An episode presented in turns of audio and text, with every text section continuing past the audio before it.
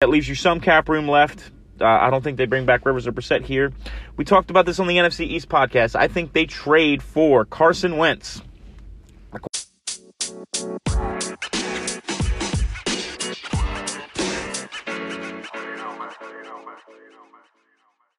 That is right. You heard it here first. Uh, over a month ago, we called Carson Wentz traded to the Indianapolis Colts.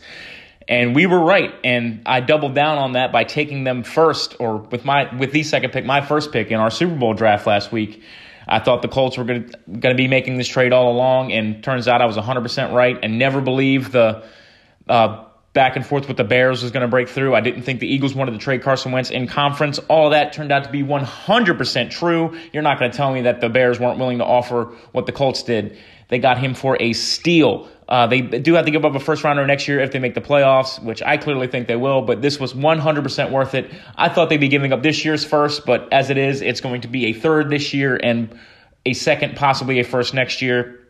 Again, I think it's a, a lock with this roster. And you bring Carson Wentz back to Frank Reich, where he was able to put up MVP type numbers in his offense in Philadelphia Love, love, love this trade for the Colts. I think it makes them instant contenders in the AFC. Uh, listen, this team was built uh, to to win with Andrew Luck, and when he retired, it just set them back. I don't think Wentz is Andrew Luck, but I think he's a lot closer to Andrew Luck than Jacoby Brissett or Philip Rivers at the end of his career there was. So love this trade for them. Puts them back on track to where they were before Luck retired. Good for them obviously going to be rooting for them considering that I stand to win a lot of money if they win a Super Bowl next year. So let's go Colts. Um, wanted to kick off the podcast with that because that just happened this morning.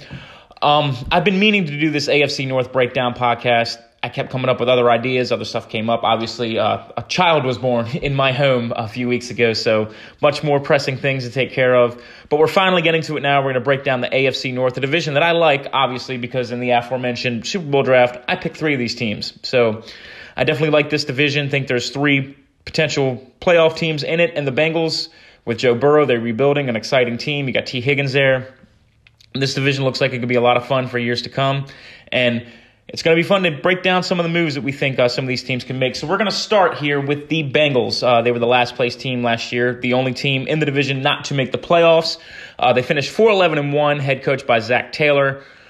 They've got $35 million in cap space and a couple of big name free agents, uh, AJ Green, obviously, and John Ross, who never lived up to the number eight pick that the Bengals took him at. Wowed everybody with that blazing 40 time that broke the combine record, but never saw that speed manifest itself on the field the way that you do with the Tyreek Hill. I think that's what they thought they were getting, and they clearly weren't. So uh, I don't think that they're going to bring him back. They declined the fifth year option, so I think he's probably going to be gone. AJ Green also probably going to be gone. I don't see him uh, coming back to a team that's in rebuild, he's in the tail end of his career. A couple other guys, uh, Mackensie Alexander, William Jackson, Carl Lawson, Samaje Perine. Uh, I think you have to bring back Alexander, Jackson, Lawson. I think you bring back those three uh, just because I don't think you're going to attract a lot of big name free agents uh, when you're in the middle of a rebuild. I think you, you stick with the guys that are familiar with your system and you use your cap space that way if you're the Bengals. And that maybe bring these guys in on one year deals and you're freeing yourself up next year to uh, make a push if Joe Burrow makes that leap this year uh, that a lot of quarterbacks make in their second year. we'll see if he can come back from that injury. Uh, this offense could be dynamic uh, with Tee Higgins and Tyler Boyd. They definitely need to improve the offensive line, and we're going to have them doing that here in the draft with the number five pick. Uh, we have them taking Penei Sewell. He's hands down the best left tackle in the draft out of Oregon. They could go Micah Parsons if they wanted to shore up the defense. he especially after we watched uh, Devin White, I've spaced on his name for there for a second. After we watched Devin White's performance with the Bucs last year, you know what a stud linebacker like that can do for your defense. So it wouldn't be a terrible pick here, but I think you have to protect your asset, that number one overall pick, and Joe Burrow back there. Uh, so you, you grab Penei Sewell here, and you you don't even think about it. Best left tackle on the board. He's more than likely still going to be available based on the needs at quarterback. Uh, everybody in front of them, with the exception of Dolphins, is probably going to be taking a quarterback. So, and even at that Dolphins pick, it's likely that somebody trades up. So, I think they get their choice of whoever they want here, and to me, it has to be Penei Sewell, left tackle, Oregon. That moves them to the number 37 pick. A couple of options for them here. Uh, they could go Derion Kendrick, the cornerback. Definitely need to shore up that defense. Uh, did not play well last year. But I think the pick here is a Pat Freiermuth, the tight end at Penn State. He is the second best tight end in this class. Granted, it is a huge drop off because the top guy is Kyle Pitts, and he is a top 10 overall player in this draft. Probably the best tight end prospect we've seen since Vernon Davis.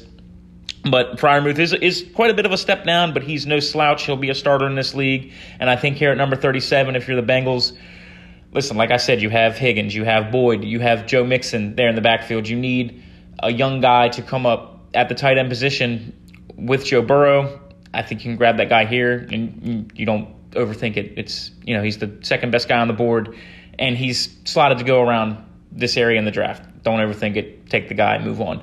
Uh, number 69, I have them slotted to take a D tackle out of Washington, uh, the best player that's going to be available, which when you're in a rebuild and you have so many holes on your team is what you should do. Just take the best player available. Don't think about it. And that is uh, Levi Onwuzurike, the D tackle out of Washington. So that is the uh, offseason moves that I have for the Cincinnati Bengals. I think they're going to be in the cellar of that division for at least this year, if not the next couple. But listen, a couple of right moves and that can flip really fast as we've as we've seen so often in the NFL. So we're going to take a quick break and come back and talk about the Cleveland Browns. Welcome back. We move on to talk about the Cleveland Browns, 11 and 5 last year, third place in the division. Uh, made the playoffs as a wild card, beat the Steelers uh, in that game where they jumped out to a 28 nothing lead thanks to some turnovers there uh, in the wild card round. Lost in the divisional round to the Chiefs in heartbreaking fashion. Uh, the fumble into the end zone. Uh, Chad Henne coming in and making amaz- a couple of amazing plays to beat them there. Definitely could have had that game, and who knows? Uh, they go to the championship game against the Bills. Maybe they win the whole season could have played out different. But as it was, uh, they were out. Uh, head coach Kevin, Kevin Stefanski for them, coach of the year. Uh, good for him. Uh, cap space not looking good for the Browns, but they can definitely move some of that by uh, getting rid of Odell Beckham. Uh, we'll, we'll see if they actually do that. this is also a potential landing spot for J.J. Watt. Obviously, they would have to move some money around if they were going to bring him in, but I think he's he's probably willing to play for a veteran minimum. minimum. Um, just to play where he wants to play, have a chance to win a title. And supposedly he likes Cleveland. I actually had them slotted to take a defensive end uh, at number 26. Originally, was kind of 50 50, uh, especially if a guy like Jaycee Horn, spoiler alert, is uh, the corner from South Carolina, is still there uh, when they pick at number 26. Uh, as it is, this JJ Watt thing was enough to sway me to them taking the corner there at number 26. So, the moves for the Browns sign J.J. Watt. And that's pretty much all you could do. Uh, they're key free agents that they're more than likely going to lose because of the cap space and because they want to obviously bring in a guy like Watt. Uh, so you're going to lose uh, Andrew Sendejo, B.J. Goodson, Rashad Higgins, Terrence Mitchell, Karl Joseph, Kevin Johnson, and Olivier Vernon. Uh, especially Vernon has not been as good as he's been in the past, so I don't think you can splurge some money to bring him back. I think you got to let him go and just uh, draft a replacement here. So that moves us on to the draft for the Cleveland Browns. They pick at number 26, number 59, and they have two thirds at number 89 and number 91. So some options here at number 26. They could go Jevon Holland if they wanted to go safety. A Jaelan Phillips, a defensive end out of Miami, is another decent option for them. Jaycee Horn, excuse me, the corner from South Carolina is I think their best option. And if they did decide to trade Odell Beckham, uh, Terrace Marshall should be available from LSU, the stud six four receiver, who, ironically enough, I have slotted to the Ravens at number 27. So I could certainly see the Browns looking to jump up and steal a guy from the, from their division rival. Uh, as it is, I think they're more focused on what their needs are, and right now that's in the secondary. The secondary is atrocious. I think they go Jaycee Horn, the cornerback from South Carolina, here at number 26. And I think they double down on the secondary at number 59 and bring in and Andre Cisco, the safety out of Syracuse.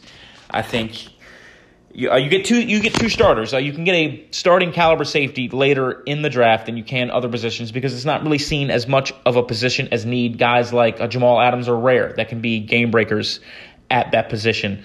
So you grab a guy like Cisco, who is not going to be the game breaker that Adams is, but he is going to be a solid starter.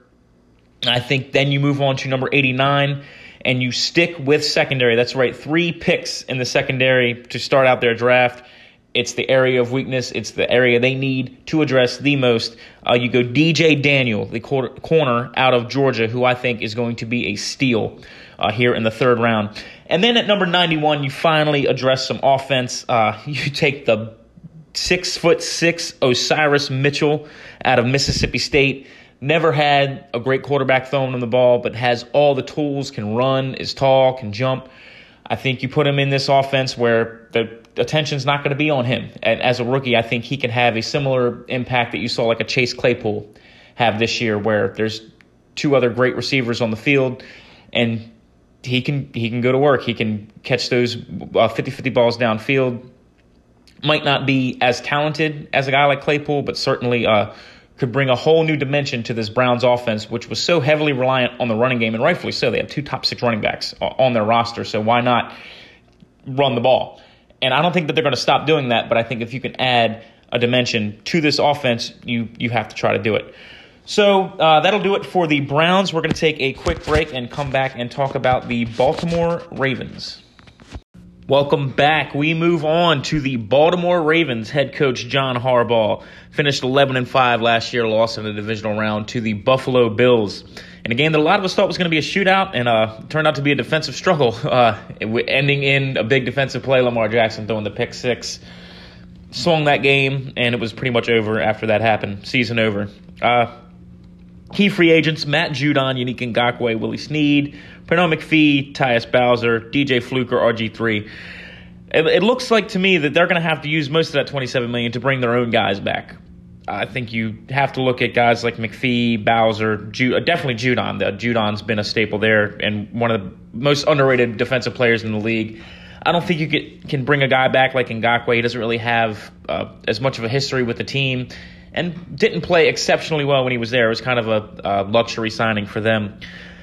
I think if you do look at a free agent, if you are the Ravens, if suppose you only bring back Judon and leave yourself some cap space, I think you could look at a guy like Marvin Jones. I think would be a solid uh, number two type receiver uh, to bring in for them. To go with Hollywood Brown, I don't think Hollywood Brown is the number one, but I think you definitely need somebody on the other side to to give Lamar Jackson some help. Uh, listen, all of you that listen to this podcast know me very well. I'm outspoken against the Ravens and their fans. I think their fanboy base is annoying as hell. And I'm always happy when they lose. Now that I've done that Super Bowl draft and picked them, I actually have to root for them next year. But uh, all that aside, like I said, I'm usually a Ravens hater all the way. But I think Lamar Jackson's getting way too much heat for that playoff loss and for the team's lack of success in general. Uh, he just hasn't had the receivers. He's never had a stud receiver that he could just throw the ball up to. And I think here with the 27th pick in the draft, they go after Terrace Marshall at LSU. I don't even look at anybody else if I'm them. Uh, you have to get this guy if he's there he's never had that six four guy that he could just throw it up to. I mean, unless you count, of course, uh, Mark Andrews over the middle, who he has turned into a stud tight end, and who, who heard of Mark Andrews before he got with Lamar Jackson. So I think Lamar Jackson is a better quarterback than he's getting credit for, and if he can get a target like Terrace Marshall at LSU, I think it'll do wonders for that offense. So uh, that to me, look at guys like Marvin Jones, and then definitely draft Terrace Marshall here at number 27.